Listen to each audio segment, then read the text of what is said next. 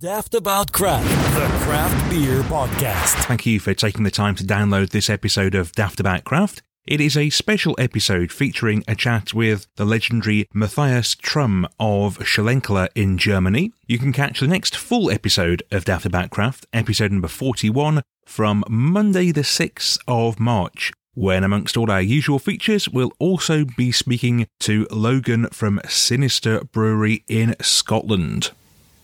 We often have special guests. This time it's a special guest that I'm especially excited about. Regular listeners know that I do enjoy Rauch beers and smoked beers a lot. And when you are discussing such beers, there is really only one place to start, and that is Schlenkerla in Bamberg in Germany. And I'm delighted to say we are joined by brewmaster and owner Matthias Trum. Matthias, thank you ever so much for joining us all the way from Bamberg. Thank you very much for having me, Dave and Dave. Um, I'm really delighted to be here tonight, and I hope I can tell a little bit to your listeners about uh, Schlenkerla and Rauchbier. Um, I understand this is difficult to pronounce for everybody coming from an English tongue, but we can talk a little bit more about that later. And uh, don't be put off when you had enough of Schlenkerla. You can pronounce pretty much every German word. well, like Dave says, he's incredibly excited because German beers are his thing is the expert on this. No pressure for me. That's right. Uh, yes, as Dave says, German beers are sort of how I first got into beer and then by extension craft beer. For yourself, it's just been a family thing which has now run for centuries, hasn't it? I mean, this is the thing. We talk to a lot of breweries who've been going maybe two, three, four years, but just for people who maybe aren't familiar, how long has Schlenkerla been in existence? I run Schlenkerla in the sixth family generation. Um, so my family line goes back 150 years or so. But Schlenkerla is much older than that. The first records we have are from the year 1405. At the time, the building was called the House of the Blue Lion, and shortly thereafter, it was the Brewery of the Blue Lion. So there's uh, more than 500 years of history in there. There were some interruptions, like the Thirty Year War, when uh, the beer production uh, went down. Probably Bamberg population went down considerably during that time. But it is a pretty continuous history all over all over those centuries, and it's all about uh, traditional beer brewing and the traditional way of making malt. Uh, which we still do ourselves. And as as you've pointed out, I've I've been I grew up here in in, in the brewery. Actually, I'm sitting now uh, in the first floor above the brewery pub, which used to be my my children's room, and nowadays is my office. So I never really switched uh, a lot around, apart from uh, going to university in Weihenstephan for a couple of years. But apart from that, it's always been about continuing the tradition and living here uh, in in Bamberg and in, in the brewing history. So raised by the bottle and continue to fill it these days, basically. so this may sound like a silly question, but what has changed in 500 years? At Schlenkerla or in general? Well, I mean, in general, quite a few things, but in terms of you guys.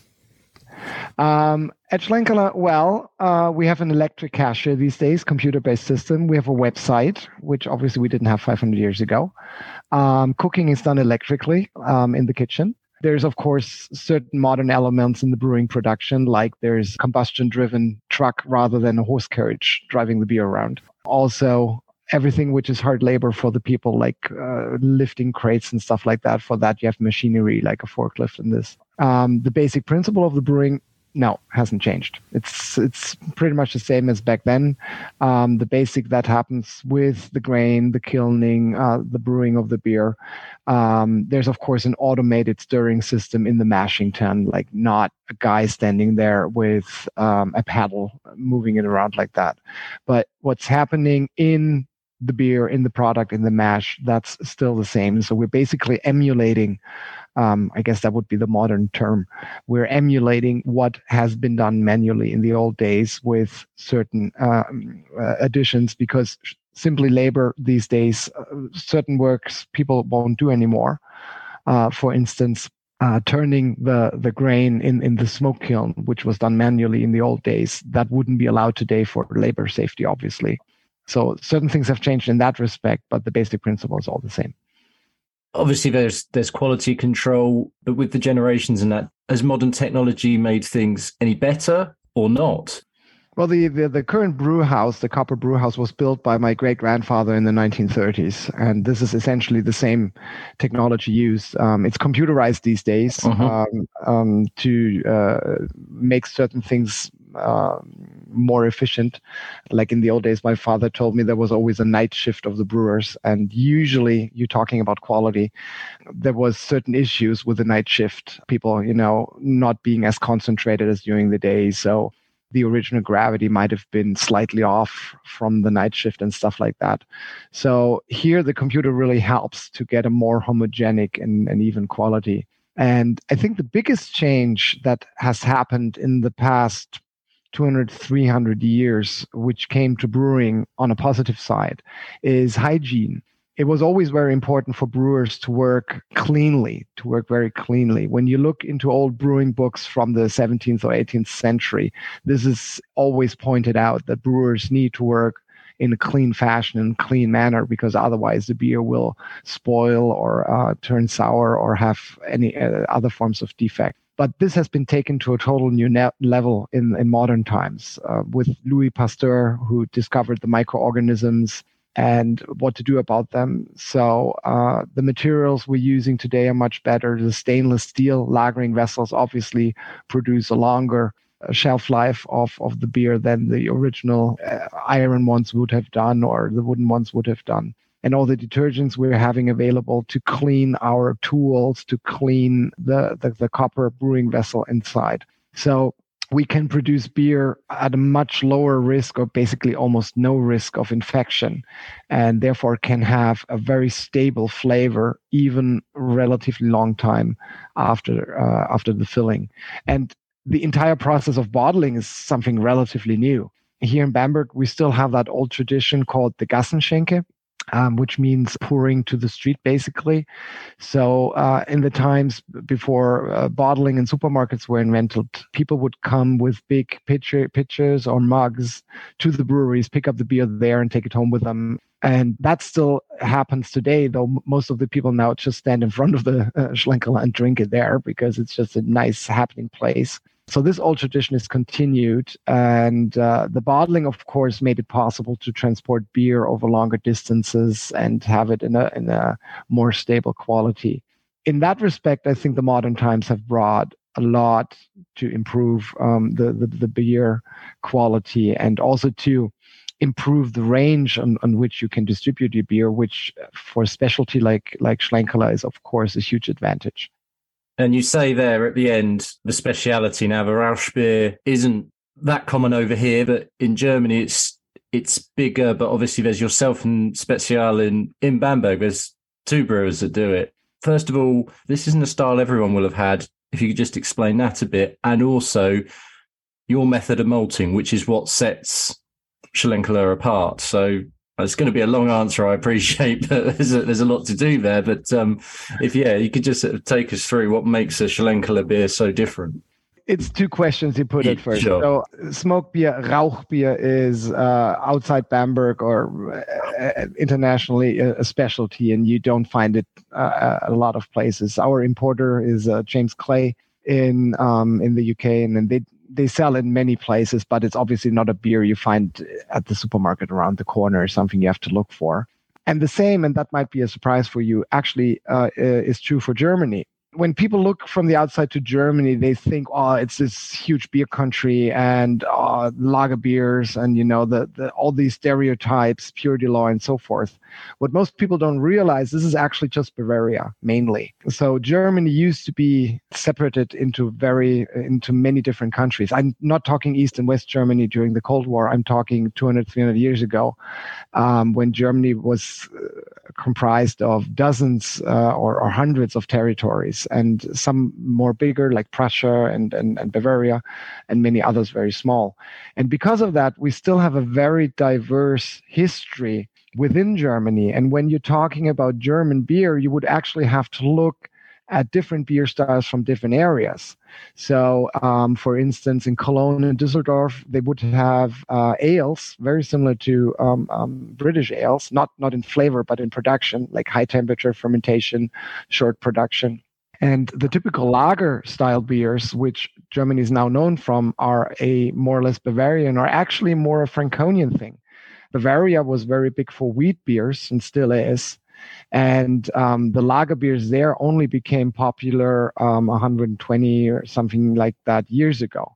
And the typical lager beer region here is uh, Franconia, which is also connected uh, to Bohemia. So we, we can drive here from Bamberg in like two hours to the city of Prague.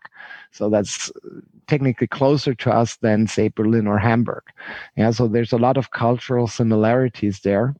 So, to round up that long story, smoke beer is something which is very special for Bamberg and Franconia. But even when you go to, to the rest of Bavaria, southern Bavaria, or anywhere else in Germany, you still have to go to a specialty store to find it. You won't find it in a normal supermarket. It's a very special thing here in the area. Now, why is that? The true background story of smoke beer is if you want to do it the original, the traditional way, is that you have to look at the malting process in the malting process, I guess your uh, your listeners know the basic principles of beer, so I won't start start with Adam and Eve here. But in in the malting process, at at the end of the malting process, is it is necessary to dry the green malt, to dry the most moist malt, in order to make it storable. Now, in, in modern malt houses, that happens with hot air, which is generated by modern heating systems, gas driven, oil driven, sometimes even electricity the the common ground for that is that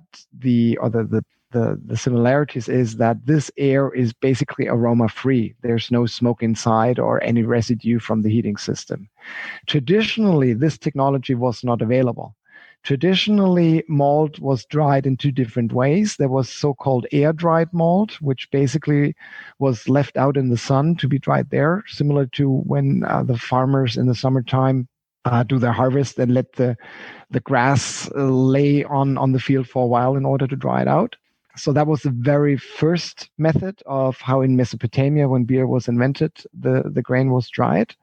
Here in Central Europe, that technology would not have been possible, or that technique would not have been possible in the wintertime because it was too moist. So the only other way of drying malt was to dry it over an open fire when you dry malt over an open fire in the traditional way in, uh, in, in the old times, it was unavoidable that the smoke from the fire penetrated the malt and gave the malt a smoky aroma and flavor. So there, then you have a smoky malt, a smoked malt, and when you make a beer from that malt, it will have a smoked aroma and flavor. And what we perceive today as the standard beer flavor without smoke that was actually a relatively new invention done in England in the 17th century. England was basically independent on energy imports from uh, from the Baltics, from the uh, uh Russian territory, and that was something the, uh, the English king didn't want to have. So, this new invention, uh, which made it possible to switch from high grade quality wood to any type of fuel, was a huge advantage for the British economy to not be dependent on those imports. So, this invention made it possible to use any type of fuel. It was lower in fire hazard and fire risk for the brewery. And also, it was possible to build the kiln on a larger scale, meaning to mass produce the malt. So very quickly, new malting factories were founded. The patent was, it developed new patents or additional patents were issued for even better technologies. And within like 100 years or so, the majority of the breweries had closed down um, their smoke malt operations and had switched to the modern type malts, which were smoke free. I think that also fashion played a certain role.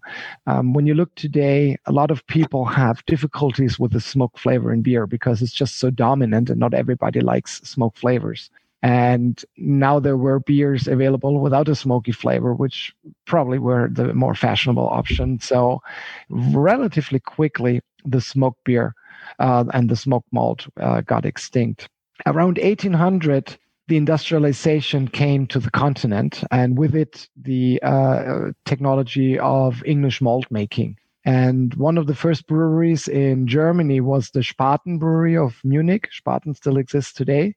Uh, Georg Sedlmayr, the owner, he was one of the first ones to close down his Bavarian kiln, meaning his smoke kiln, and to replace it with an English kiln, meaning a non smoke kiln. So even in Germany, that modern type of kilning was called the English kiln because it was so defined from the English beer style. And the same happened here in Germany than uh, in, in England. Uh, production was cheaper, mass production was easier, fire hazard was lower. So within a century or so, basically all the breweries stopped making uh, malt and stopped making smoked beer. Well, almost all the breweries. Bamberg played a special role in that. Bamberg had in the 19th century roughly 70 breweries. By 1800, all of them were doing smoked beer. By 1850, about half of them had closed down their smoke kilns.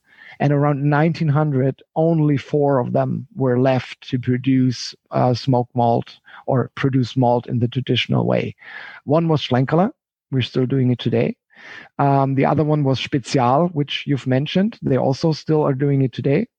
Uh, the third one was the brewery Greifenklau. Um, that brewery also still exists today, but they stopped their malting operation after World War II. So they only have normal beer these days. And the fourth one was the brewery Pollerbier. And they closed down in World War II because their owner, I think, died in, in the war or something like that. So that brewery doesn't exist anymore. So to make a long story short, Schlenkerla and Spezial are the only two breweries in the world which have continued that old style. And therefore, we were named uh, passengers of the Ark of Taste by the organization Slow Food in 2017. Nowadays, there's um, more breweries again uh, which produce smoke smoke beer.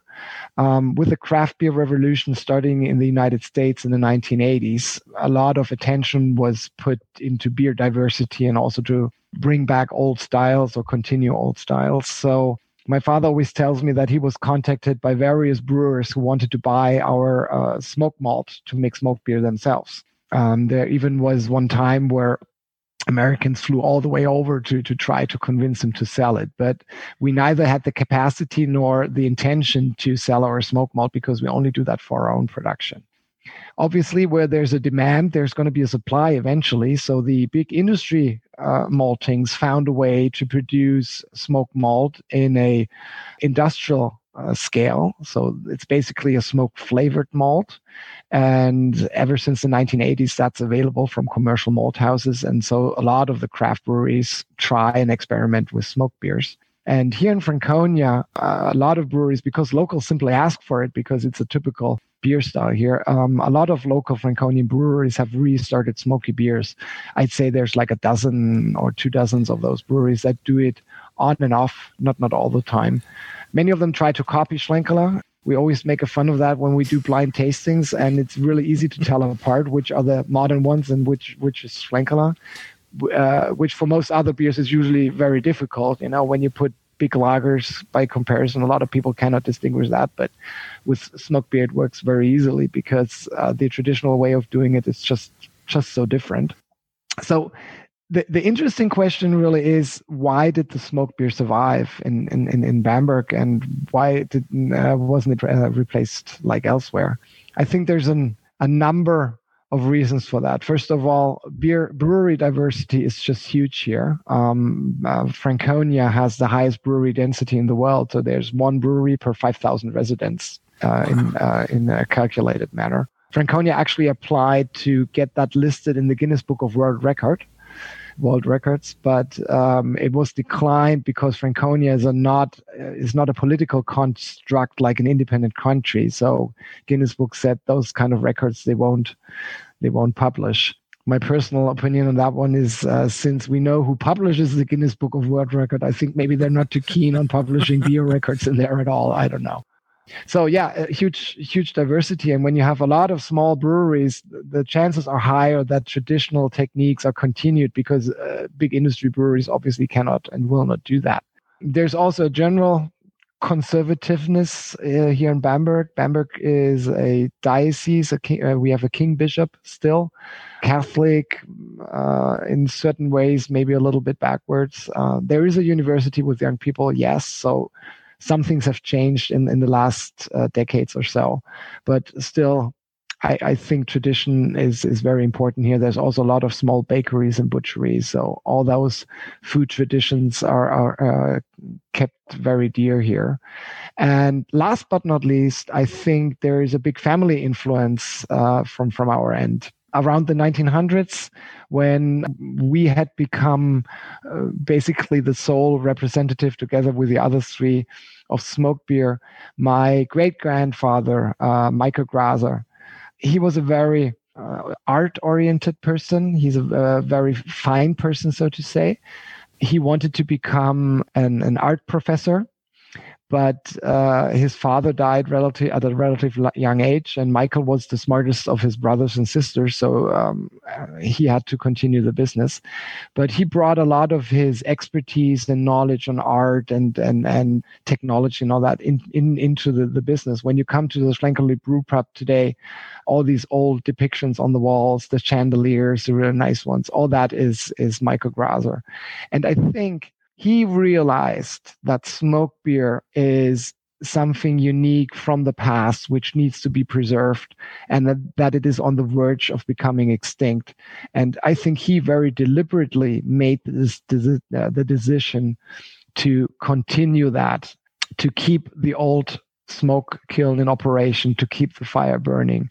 Um, also, from an economic uh, economic point of view, obviously he thought that this was something you know unique to us, which not could not be copied by others. He was also the one who turned the nickname Schlenkerla, we can talk about that later on, into a company name. And he actually got it trademarketed in the 1920s, long before any other small brewers would think of something like a trademark at all. So I think he was really ahead of his time. And we, we all beer lovers today have to thank Michael to, to uh, having continued uh, the smoke beer in the traditional way.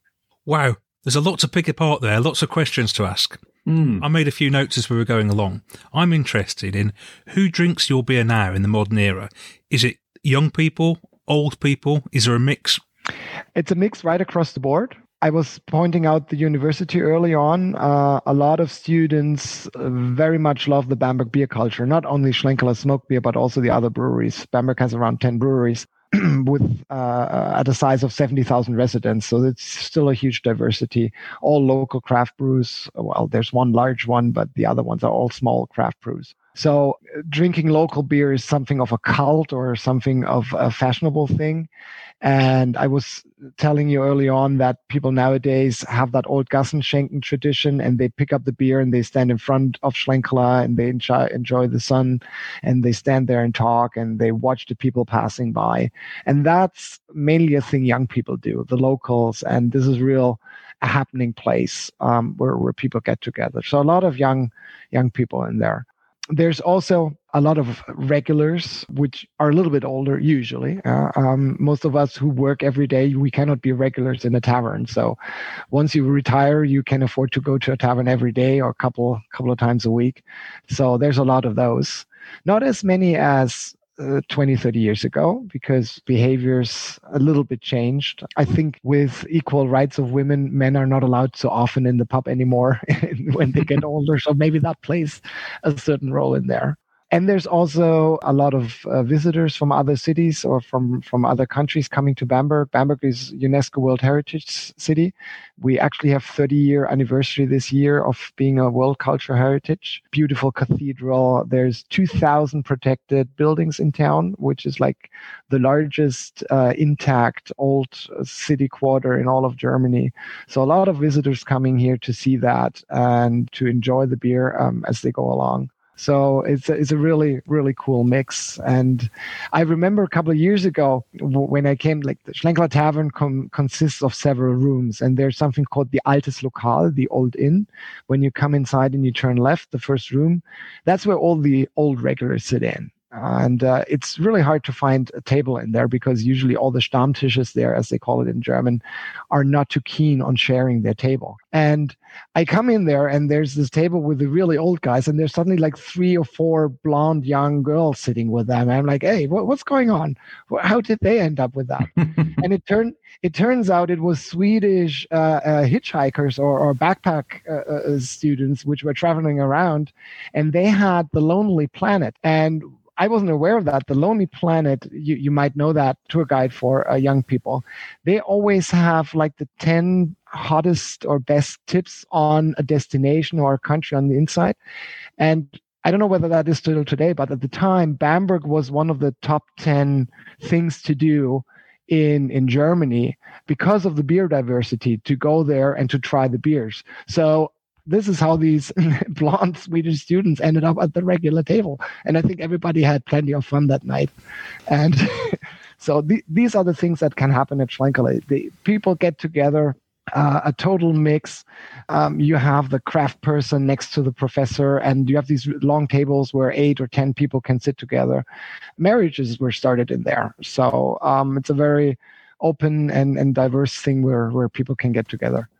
Given all of the history of Schlenkerla and the traditional processes, you've, you've mentioned craft beer a few times. What do you personally make of the craft beer scene and craft beer's versions of smoked beers? The craft beer scene is a great development for the appreciation of beer. I think when when we look what happened here in Germany, I don't know about other countries in the 70s and early 80s, where all the beer went more and more to standardized standardized flavors and mass production. I think that was a horrible development, and uh, craft beer really brought appreciation back for beer, for flavors, for craft production of it, and not the mass production obviously not every beer drinker is going to switch to that but a lot of beer drinkers moved over to that and people are more interested in into what they're drinking and the background and i mean that's very much what Schlenkerla is about. When when you drink a smoked beer, at first it's like, whoa, what kind of flavor is that? Oh my god! And a lot of people really have a hard time. Um, there's this old Bamberg proverb that you have to drink three pints to fully get into the flavor or you need to know the background story of why smoke beer tastes the way it does and where it came from and why it used to be the standard beer and was was replaced by, by what we know today and once you're open to this kind of story it will totally change your perception of the flavor. And even if you say, okay, this is not a beer I can drink every day, it's something, hey, that's a taste experience and I know something about that. So I think it's really great that craft beer made that possible because otherwise these beer specialties like smoke beer would eventually had had a really hard time um, of, of surviving and, and, and still be there.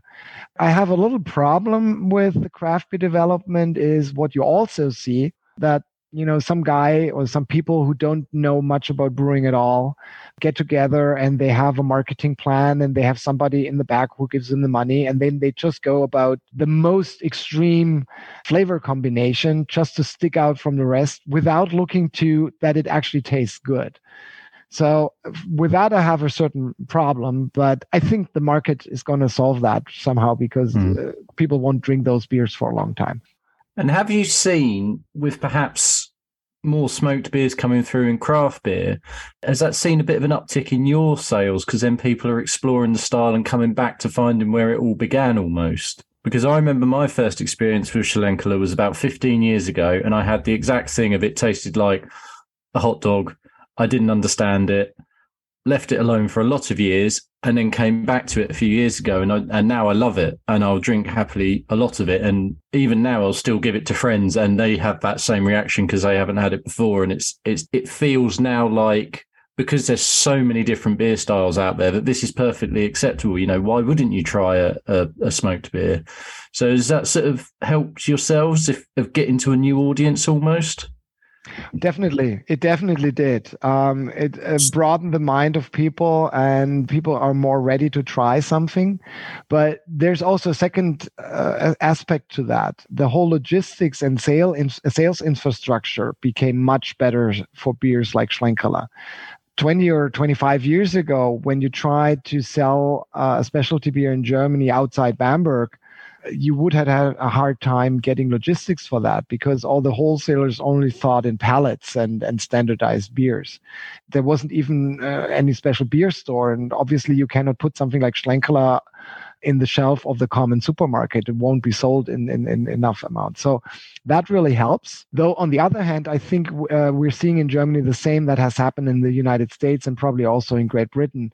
It seems that the peak of that development has has been reached and gone over a little bit. So, yes, diversity is still there. Yes, there's still a lot of uh, beer specialty stores and all that but I think the biggest hype is over. So we're we're going to get into a new form of equil- uh, equilibrium there. So we're not at peak sales anymore. Of course, Corona had a certain infa- uh, impact on that as well. And now with the whole uh, export situation, like shipping problems and, and the war, of course, we, we had an importer in Russia, which we don't supply anymore now, obviously, for obvious reasons. We have an importer in Ukraine. They still actually get beer, which is surprising to me, but of course at lower amounts so yeah, uh, there's there's certain impacts on that, and the the whole globalization or deglobalization, I think we can almost call it by now. Um, I mean, the, England leaving the UK, uh, the, the, European Union, uh, that also was no help for for mm. trade with all the additional mm. papers that have to be filled out now and so forth. So I think the big hype for craft beer for now is over, but it's not going to go away. It's just going to go on some uh, new level, basically, where it's still still out there.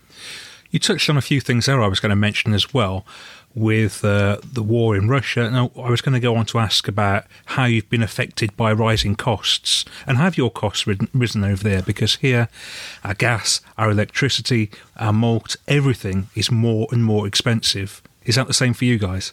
It definitely is. Um, the the prices for barley, like we buy barley, not malt. The prices for barley have been going up um, actually the last two three years already.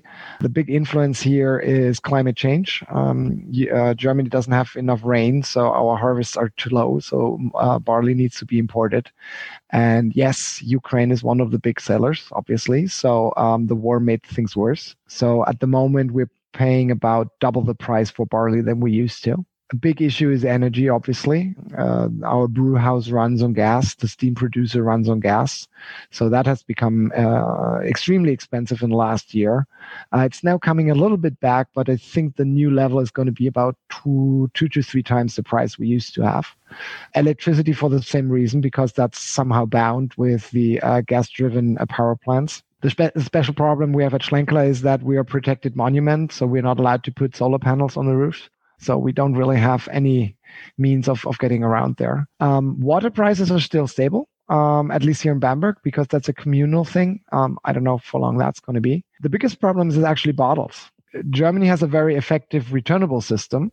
When when I sell it within Germany or within the, the, the Bamberg region, I use a bottle 30 to 40 times. So bottle cost is not that big of an issue for, for that. But bottle costs have almost doubled as well. They're even hard to come by because a large part of the German glassware came from Ukraine and Russia, which at the moment obviously doesn't work. And at the same time, the German producers uh, run on gas, which makes it expensive, and they don't have enough capacity. So um, there's actually a shortage shortage of glass in, in Germany, mainly white glass, so that doesn't affect the breweries that much. But yeah, the, the price has doubled. And for export, that's of course a problem in so far as the bottle won't come back. So that price has to be added on top of, of the case price. So that that has brought up prices considerably. And crown caps, labels, the carton boxes, all that went up as well. And now I think the wages are going to follow because all the unions, of course, calling for higher wages because people have to pay more um, for their daily living. So the question is, is it going to be like in the 70s where we have a spiral of uh, increasing prices and high inflation for the next 10 years? Or whether that is a one-time thing and eventually we're uh, we're returning back to to normal development and yeah all that is not in our hands it's basically decided in Moscow which is really frustrating obviously that's not the nicest of topics to discuss but what we should discuss as well while we're here we'd be remiss not to is is the Rauchbier if you taste it and you've never had it it's a very different experience. And like I say, I first tasted it and thought it tasted like hot dog. Other people say bacon. What should people who haven't had one before or sort of thinking, well, we're talking about this smoked beer. What on earth does it all taste like? What what do you get out of one? Well, for me, since I'm used to the smoke flavor, the, the smokiness is actually not so dominant in the foreground. And when, when we're talking the Urbock, which is like the big brother of the classic Märzen uh, smoked beer. It's this extreme malt rich flavor, uh, very balanced, almost close to uh, what you know from these Trappist beers, which are really complex in, in maltiness and aromas. And the smokiness is, for me, only in, in the background of that, like the underground noise of the of the entire flavor. And then you have these really smooth hoppiness that that combines it. I, I, I love the Urbock uh, mostly, uh, or the, the best time to drink the Urbock is at our annual Urbock tapping. Um, there it comes from the wooden barrel. It's unfiltered. Um, it has been matured for six months in the rock cellars. And that's just an awesome flavor explosion in, in your mouth for, for those of your listeners who maybe not had had a smoke beer before, or maybe tonight have their first ones when they're listening, when when you drink your very first smoke beer, your perception is going to be different from what I've just described.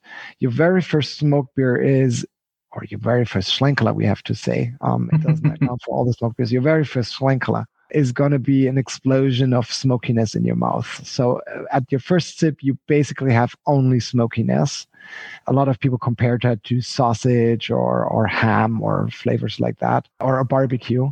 What basically happens is you you have to look how uh, how our mouth or how we perceive flavors. In our mouth, we can only perceive five types of flavors.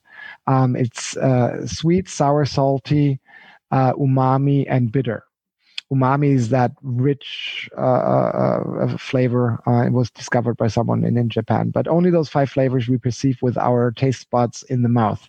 All the other flavor elements we perceive with our nose.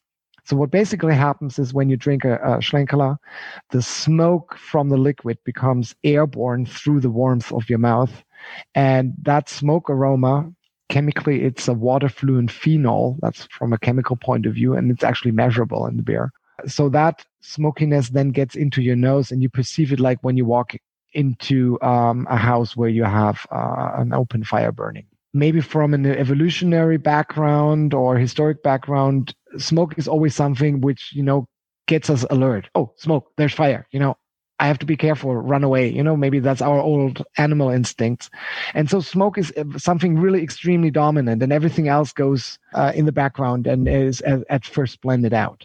But when you had a couple of sips, the same happens that uh, happens when you smell smoke. When you come to a room and you smell smoke or you smell any uh, anything in there, very quickly that smell fades away and you adapt yourself to that new environment that happens when you drink it. So after a couple of zips, the smokiness becomes less dominant, and then the secondary flavors can come through the maltiness, the hoppiness, the richness.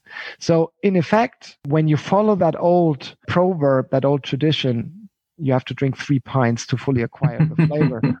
The first three pints of Schlenkerla are going to be three different beers for you. The first one is only smoky.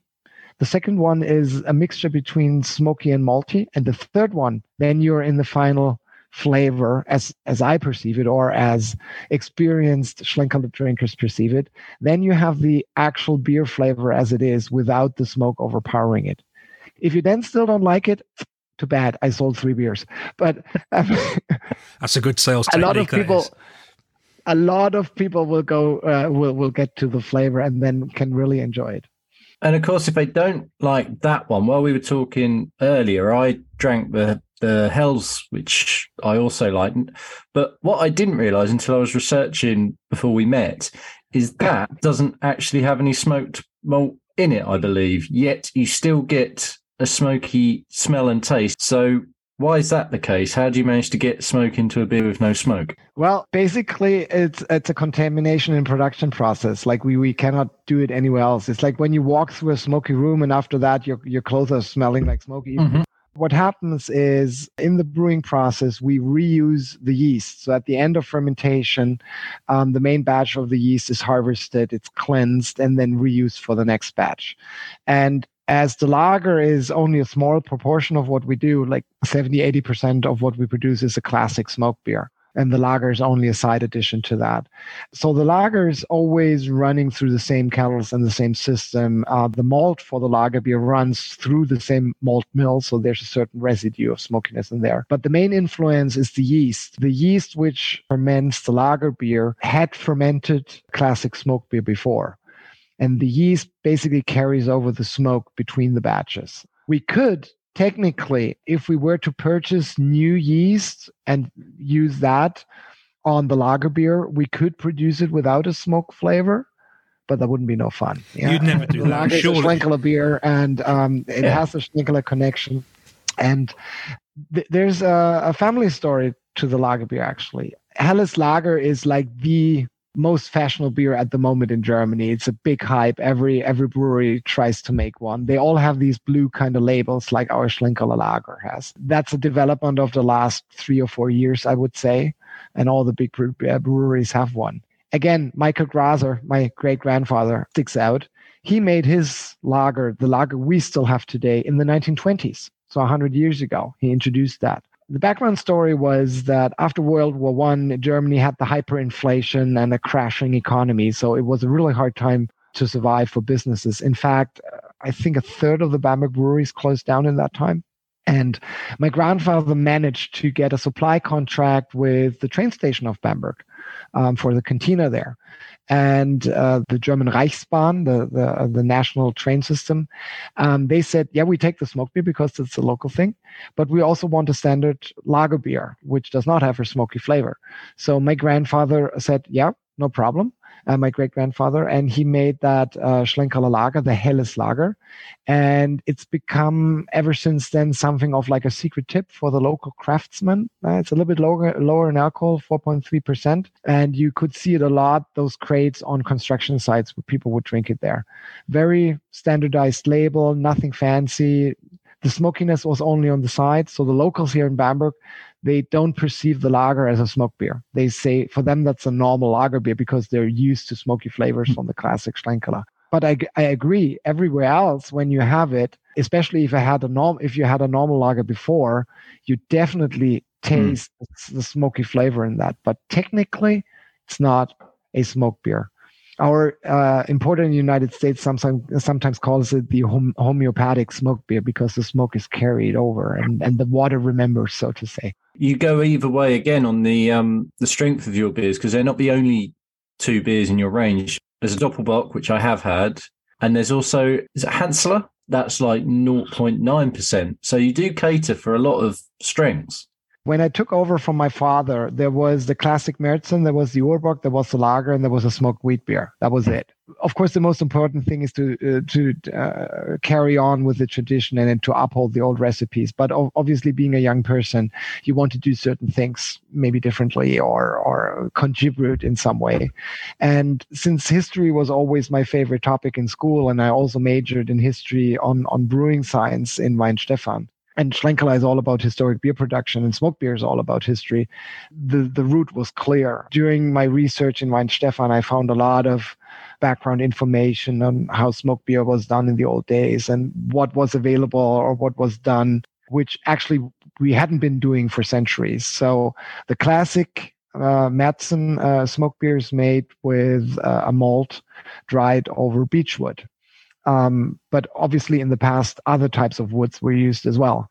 So oak was used, for instance. Uh, same in England, by the way. I found records that uh, smoke malt was uh, done uh, with with uh, oak smoke uh, or with oak fire. Um, in the UK. And so we made an experiment, one batch bar, uh, of barley malt, which we dried over oak oak fire. And I first expected the malt to be darker and and the smoke flavor to be more intense than the mm. barley uh, than for the beech. But it actually was the other way around. The color was a little bit lighter, and the smoke was much smoother. It was not so harsh, not so, not so biting.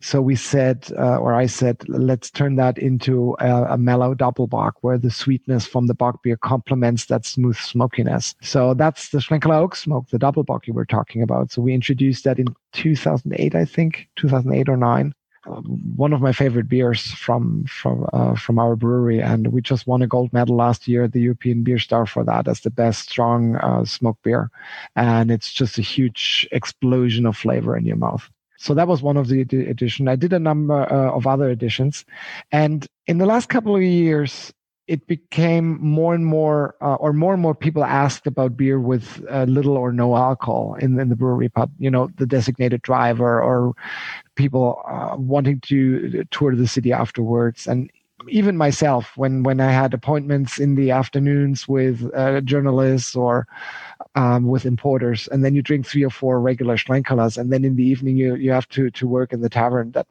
doesn't go that well. I mean, at a young age you can all handle that, but when you get older, it's not that fun anymore. So I remembered that I read on an old brewing technique used here in Bamberg. You might know that in the old days, water was always potentially polluted with bacteria, but like there was no sewage system, there was no no water purification. I think London was the first town um, after the antique times in the uh, 1850s or something, 1860s, when they started to build a new sewage system.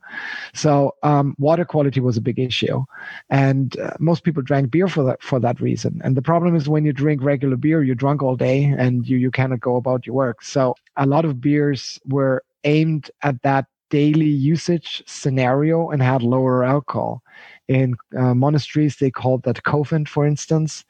I think in england the porter beers for the uh, mm-hmm. porter uh, workers in, in the harbors were something similar something like 2% alcohol and in, in, that range.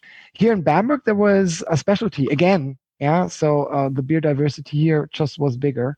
Basically they had developed a different form of lautering technique and the standard beer in bamberg was known to be uh, relatively high in alcohol. They called it, it was very wine spirited. That was the term at the time because uh, alcohol and distillation and how to measure that all was not invented yet. So um, a, a, beer which made you jolly and happy was wine spirited. And the Bamberg beers were stronger than elsewhere. Um, I have old uh, recipe books from my great great grandfather from the 1840s. Um, he wrote down all the batches he did from 1840 to 1855 with uh, the malt bill, um, the yeast use, uh, the hops used, the fermentation temperature, etc., and how much beer it yielded. And it was really fun to see when when I analyzed that, or it was strange to see that basically these were all bock beers he was brewing. Uh, there was no regular beer, and it didn't make sense. Uh, I thought people wouldn't drink bock beer all the time. And when I researched further and looked into old uh, history books, I found that Bamberg Breweries actually had two products. One product was beer, and the other product was Heinzlein or Hansler, as you called it. So basically, out of one batch of beer, they would make two beers, a strong one and a low alcohol one.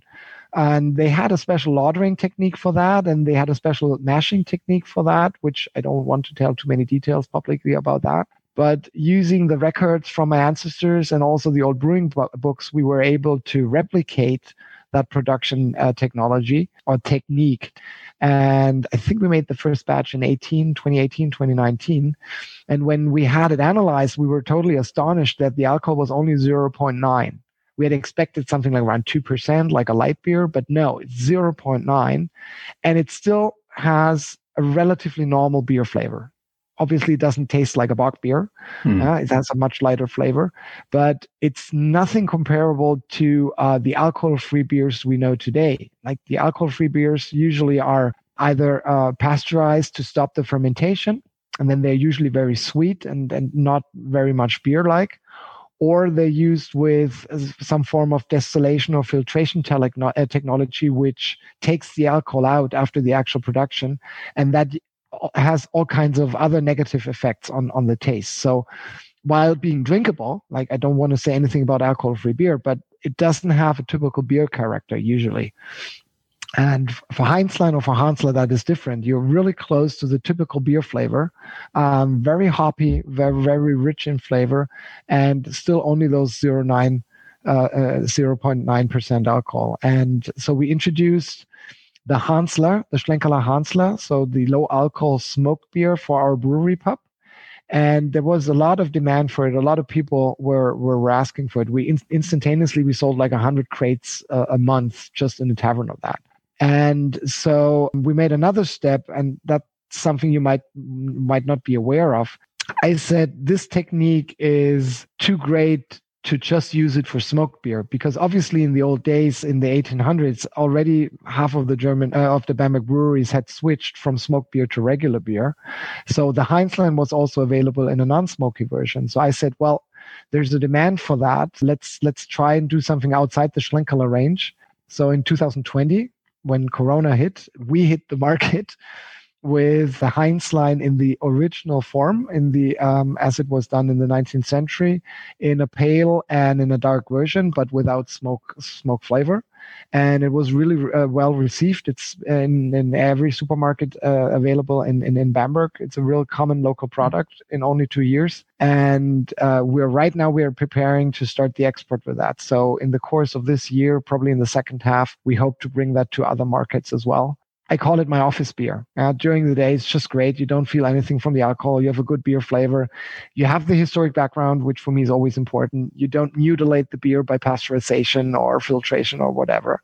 And you just have that pure old, old flavor. So that's the second part. It's not a Schlenkerla product because it's not smoky. It's a Heinzlein product but it also breathes a lot of the family history because the recipe book of my ancestors uh, uh, lives in there basically. One third of the production of Bamberg breweries in the 19th century was Heinzlein. So it was really oh. um, a large amount uh, of beer which was drank like that, and and it it, it went it vanished around 1900 for some reason. I don't know why. Now we always ask people we talk to, where do you see yourself in the next five, ten years? But my question for you is do you think this will all still be happening in another 500 years' time with your brewery? 500 years is a long time. I certainly hope so. And I will do everything possible I, to make sure that I can pass on the stick to the next uh, generation. My son is 11. My daughter is eight. Um, my son is already very interested in, in, in the, in, in, the business and it's like, oh, a tavern. He wants to go there every night and help along. So, um, the first steps are made. Obviously, you cannot control the next 20 or so Indeed. generations. But I think the way we live Schlenkerla today and the way we, we have documented what the history of the Schlenkerla is and what the recipes are and what's special about it, there's a lot of momentum in order to carry it forward for a couple of generations. And as long as nothing happens like beers in general prohibited or something like that, I think we're on a very, very safe track. Uh, simply also because we're not just about the beer, but also the brewery pub, which has this really historic atmosphere and taverns are something that's always working you know people will always go out one one way or the other. So i'm quite positive that in 500 years time there's still still going to be a schlenkerla in what way and whether my family i don't know. We will see. Well we won't we won't see but somebody, somebody will.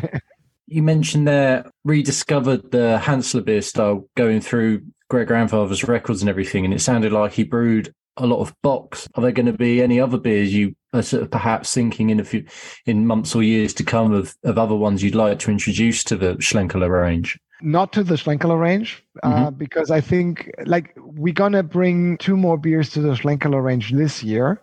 Okay. Um, that's something we're preparing at the moment, but uh, it's a little bit early, too early to tell about. But okay. um, we're go- definitely going to talk to to James Clay to to bring it over. The idea is to have that around July 23rd. Uh, um, we named July 23rd the Smoke Beer Preservation Day because on July 23rd, 1635, the patent for the non-smoke kiln was issued. So we always do something special around that date. You know, brewery tours, presentation on the history of smoke beer, um, unfiltered editions of of uh, some of our beers, and this year we want to bring new two new styles which play on on the kilning technology. So be surprised eventually.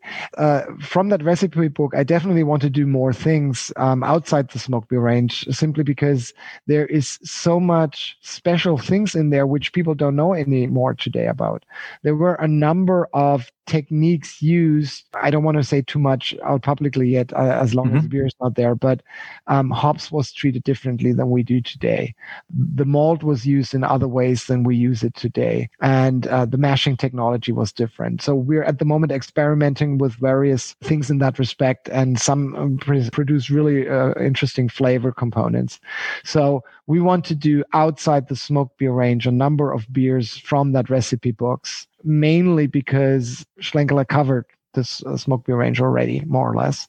And I think to bring these special techniques uh, from the flavor to the people, a lot of people will have an easier time accessing that flavor without the smoke beer, uh, smoke flavor behind it. So I think that it makes sense to bring it back in that style. Plus, uh, in the 1840s when my grandfather, uh, great great grandfather, he was not working here at the uh, Schlenkerla Brewery at the time. He was actually the patron of the St. Michaelsberg Brewery. Um, the St. Michaelsberg Brewery is the oldest brewery, or used to be the oldest brewery in town. It dates back to the 11th century, so much older than Schlenkerla, actually. And it was the monastery brewery of the Benedictine monastery of Bamberg. And that monastery was closed down in 1804 during the course of the secularization. And the entire property was given to the city of Bamberg, which again turned it into a foundation. Now, the specialty was that a lot of monasteries were closed down in the secularization and a lot of breweries were closed down. But Bamberg made it differently because beer was so important here. Um, they leased out the brewery and had it run by commercial brewers. And my great great grandfather, Konrad Graser, he rented the brewery for 25 years and used the old brewing kettles there and the old techniques there. I think at the time they already had a non-smoke kiln. So that's the reason why we want to go in, in into that that respect, into that line, and um, to to continue on that end as well, and also of course to venture a little bit outside. You know, I, I was pointing out earlier on when when you're young and you want to do certain things, you want to be uh, experimenting a bit. But for me, always the historic background is the important one. So yes, there's going to be more of that. One beer is there already. Um, it's called the Stiftsgarten beer we don't export that yet, but when you're here in Bamberg, you can find it. Uh, I told uh, you about that. The entire complex of the St. Michaelsberg was turned into a foundation. So today it houses the Bamberg Brewery Museum, and they have uh, the the big church up there, which you can well not at the moment it's a construction, but usually you can visit it. And they have something like a monastery shop where you can buy all kinds of things that mo- monks used to make. So they have their own wine up there. Like uh, there's uh, wine grapes are grown up there. They sell certain herbs and spices, and now they also uh, wanted to have a beer. Uh, so they approached me asked me since I have the original recipe from the St. Michael's, like the recipes from my ancestor. Um, so uh, we produce one of the recipes from that book with Bamberg hops, in fact. So um, for that occasion, we acquired hops, which is grown locally by a small gardener. And yes, it's almost like a bock beer, 5.7, uh, 5.7% alcohol. Um, really smooth in, in the flavor, very, very drinkable. So when whenever you're in Bamberg, you can have a try for that. And part of the sales goes to the foundation for for charity and like that. So you're even doing something good when you drink it. So at the start of talking to you, we got to learn how to correctly pronounce Schlenkler. Now, Schlenkler itself, there is a translation, and it all relates to the logo on the beer. So how does it all come together? What does Schlenkler mean, and what does the gentleman on the beer? How does he all tie it together? Well, in German, when you say schlenkern, it means to, to dangle or to walk not straight like a drunk person would do. and according to legend, uh, my great great grandfather, Andreas Graser, the father of Michael, Andreas Graser, he had an accident in the brewery. Uh, we, we don't know what happened, uh, whether he fell over a wooden barrel or whether the brewery horses stepped on his toes or maybe he drank too much. But after that, he was limping. So when you look on uh, the beer coaster on the label on the bottom right, you have that red insignia, and inside you see this little person with a beer mark and a stick, and the one leg is a little bit lifted. So according to legend, he was uh, limping and dangling his arms, weavering his arms in order to keep the balance when he was walking. And apparently, he was also a very strict person. Um, so there were a lot of rules to be followed in his tavern. Like women were not allowed to drink; it was a men's thing. And you know, 1900s, different time. So the regulars gave him this fun name, the nickname, the Schlenkerla, the little dangling person, which was basically just a way to cope with his strong rules or maybe a little bit stiff manner in the tavern. So the Schlenkerla is the person um, who walks in that funny way. So when they uh, went out, they said, let's go to Schlenkerla, meaning the person. But over time, that became synonymous with the tavern and eventually with the beer. And today, of course, the name is program because when you follow the old proverb, you have three pints in order to acquire the flavor. You might schlenker dangle a bit. So um, it couldn't be thought better by any marketing company these days. so we really, by by by accident, got into that. And again, it was Michael's farsightedness to uh, recognize that this nickname is something you can build a story on, to build a brand on. And uh, just two or three years ago, I rediscovered that he had registered the name as a brand name in 1922. And uh, in World War II, the registration got canceled or not renewed, you know, with all the horrible things that happened then. And my grandfather then uh, restarted that in the 1950s at a much later time. But in the 1920s, this document is just just amazing. When I found it, it's uh, it's really cool. It doesn't have le- legal validation these days, but it shows how great Michael was and how uh, thorough he was in what he was doing. I think without him, Schlenkerla wouldn't wouldn't be what it is today. Not not even close. It takes guts to take the fun nickname of your father to to. yeah definitely i i wouldn't dare i wouldn't dare. Not not while he's still around anyhow. Get in touch with us on twitter and instagram at daftaboutcraft1